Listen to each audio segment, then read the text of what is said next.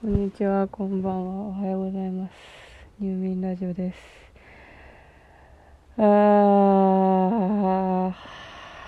ー、なぜ今このクソデカため息をついたかっていうと、そ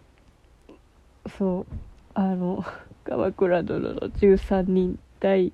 39話、穏やかな一日を見て、の感想このクソデカため息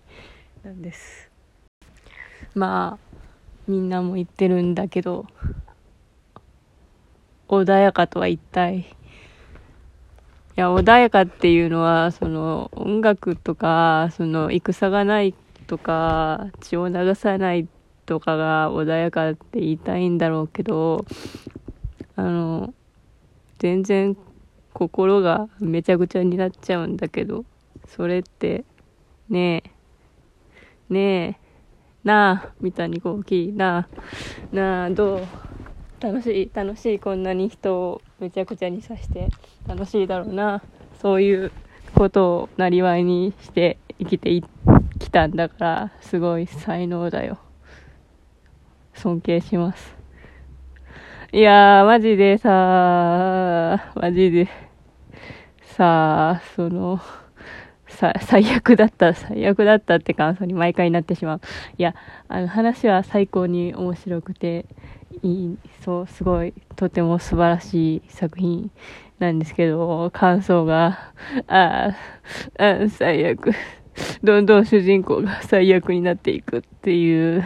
のが毎回ああるんですけど、そう。ああのそうそう、今回はね、その、実朝様っていうのが、まあ、基本の話の軸の人だったんですけど、まあ、実朝様っていうのは、三代目鎌倉殿で、まあ、頼朝様が亡くなって、で、で、頼家様、そういう息子の頼家様が二代目だったんですけど、それがまあ、いろいろいろいろいろいろいろあって、まあ、お亡くなり遊ばされて、まあ、てか亡くなる前に、その、実朝様に、その、鎌倉殿が移ったんですけど、で、そのね、実朝さんはね、だいぶ成長して、でもまあ、まだ子供言うて子供の状態で、でも、ちょっと和歌とか読んで、その才能がね、芽生え始めた、みたいな感じで、そう、そういう、そう、その、それぐらいの時期の、なんか様々な、こう、鎌倉時代、その時期にあった、そうエピソードを、ちょっと今日は、ちょっとギュッとつ詰めてご紹介しますみたいな、ね、ことをね、長澤まさみが言って、そういう話だったんですけど、ちょ、なんちゅうかね、先週ね、先週ね、義時、主人公の北条小四郎義時くんがね、もう、二大執権、二大執権様になられて、執権っていうのは鎌倉殿のなんか補佐みたいな感じで、まあ、最初はその頼朝さんが全部政治の要となってたんだけど、子供すぎるから、まあちょっと、まあ補佐しますわ、みたいな感じでなんだかんだ言って、その執権って名前がなんか権力の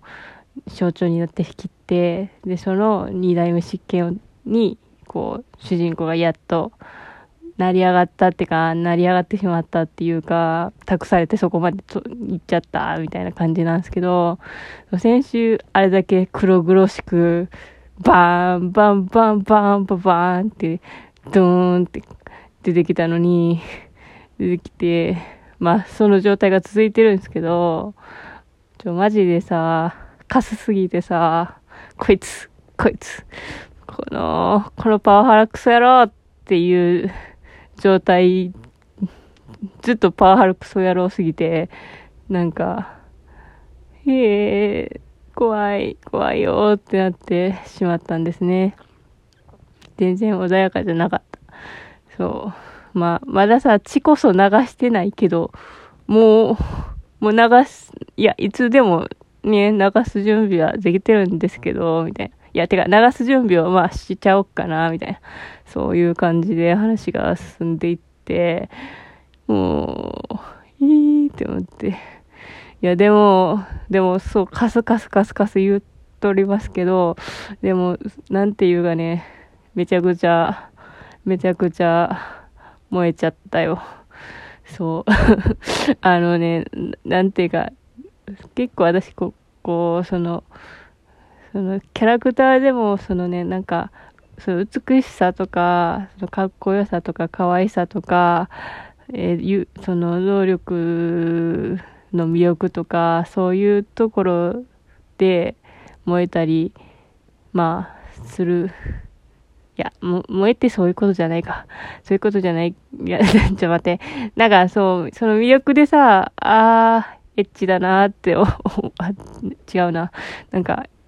その、そのエッチだなーって思う金銭が、やっぱし、なんていうかな。あー、こいつ、カス、カスやなーって時に結構、カスっていうか、アホとか、ななんていうかな。あー、ダメだこいつって思う時に一番、あー、こいつ、エッチやなーって思ってしまうんだなだなあ、もう今回はさ、こう、公式、公式っていうか、そのちゃんとさ、タグつけて、しこう、鎌倉殿の感想ですみたいにしよっかなと思ったけど、もう全然つけられない流れにしてしまった。こいこんだけ、こいつ、ああ、こいつ、性的すぎるっていうことを言いすぎて、ちょっと、もうタグがつけられなくなりました。けど、そう、そう、そう、そんだけ、魅力に溢れていた私にとって。そう、なんていうかな、もう、もう、なんかね、そのダークヒーローとしてでも、もうちょっとダメすぎる。ちょっとヒーローとしての威厳はない。威厳はないっていうか、いや、怖、怖いは怖いけど、そんな、ちょっともう、もう無理くり、無理くりなんよ。無理、お前がそこに立つのはちょっと無理があるけど、立ててしまってているその能力があるゆえに、でもその能力はそこに立つための能力値ではないみたいな状況で、もう、もう、もうやめろ、や、や、もうやめときなさいっていう、そういう気持ちに苛まれました。そう、でも、最悪やけどさ、小倉、小倉って小栗旬のさ、顔が良すぎるし、そう、良すぎ、良すぎるし、声が良すぎるし、あの、最初はこうな、こう、もうどうするんですか？とかいう、そういう可愛い子やったのに、今はボソボソボソボソっていう喋り方しかせえへんし、本当にね、まだ子供のね、実朝様をね、こう、不機嫌、不機嫌です。こう、操、てかまあ、もう、ね、その自分の、ね、能力を傘にかけて、もう、もう見よ、もう、もうつ、その、その、はぁ、はぁ、はぁ、はってなってしまった。ね。積んでしまおうっていうのはね、本当に最悪でした。本当に良くない。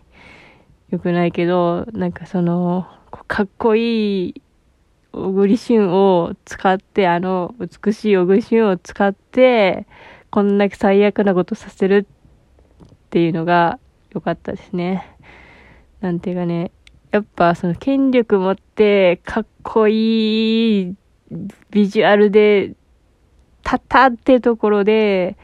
でもその権力を取ってそれを振りかざす人間をかっこよく書いてはいけないっていう、その、そこは信頼がおけるっていう、を受けました。受けましたね。もう、その、なんかかっこいい、こうなんか、最悪だけどかっこいいみたいなことにはしません。最悪であるからには、ちゃんとかっこ悪さっていうか、その最悪さを皆さんに味わってもらいます、みたいなのが伝わってきて、すごい良かったなって思ってます。そう。どうにかしてあいつをこう性的な目に合わせられないかって思ったんですけど、あんなに権力があっては、なかなか難しいのがチ、ャグに触るところですね。どうしたらいいんですかね。あの、ゲンパロとかにしたら、でもゲンパロで権力持っちゃったら もうちょっとシャレにならんっていうか、ちょっと本当に、ちょっと政権のこととか考えたくないんで、その自分の萌えと燃えよう。だから、全然燃えれ、萎えてしまうので、できない。その、その、なんていうかな。その、まあ、鎌倉のパワーバランスのまま現代に置き換えるっていうのはちょっと、いや、無理っすわってなるんですけど、まあちょっとね、社長とかそこら辺のレベルの話に置き換えるのであれば結構燃えられるし、っていうか、その鎌倉ほど、その世の中は進んでないっていうか、あの、まあ違う、まあ、全く別の種類の世界になってるわけやから、やっぱゲンパロってさ、幸せにするためのゲンパロやから、その最悪な状況を現代に置き換える必要はない。いや、まあ、わけで、まあ、そう。てか、大体死なせないためにゲンパロしてるわけであるから、そその、そのね、義時君は屍の上に成り立ってるから、その屍がなかったら、あんなカス、カスにはならんので、やっぱ原パロして、やっぱその平六君と、あの、ハワイとかにでも行かせて、ちょっとバカンスでもさせて、いや、でもなんか俺って休みってちょっと何していいかわからねえんだよなーっていうワーカホリック気味の義時くんをちょっとね、こう、からかって、なんかいい感じにする二次創作が読みたいなって思いました。そんな感じで、鎌倉殿の13人とっても面白いんで、まあ、今からでも見てください。毎回おすすめしてる。見てる人は聞いてくれてありがとう。見てない人も聞いてくれてありがとう。それではおやすみなさい。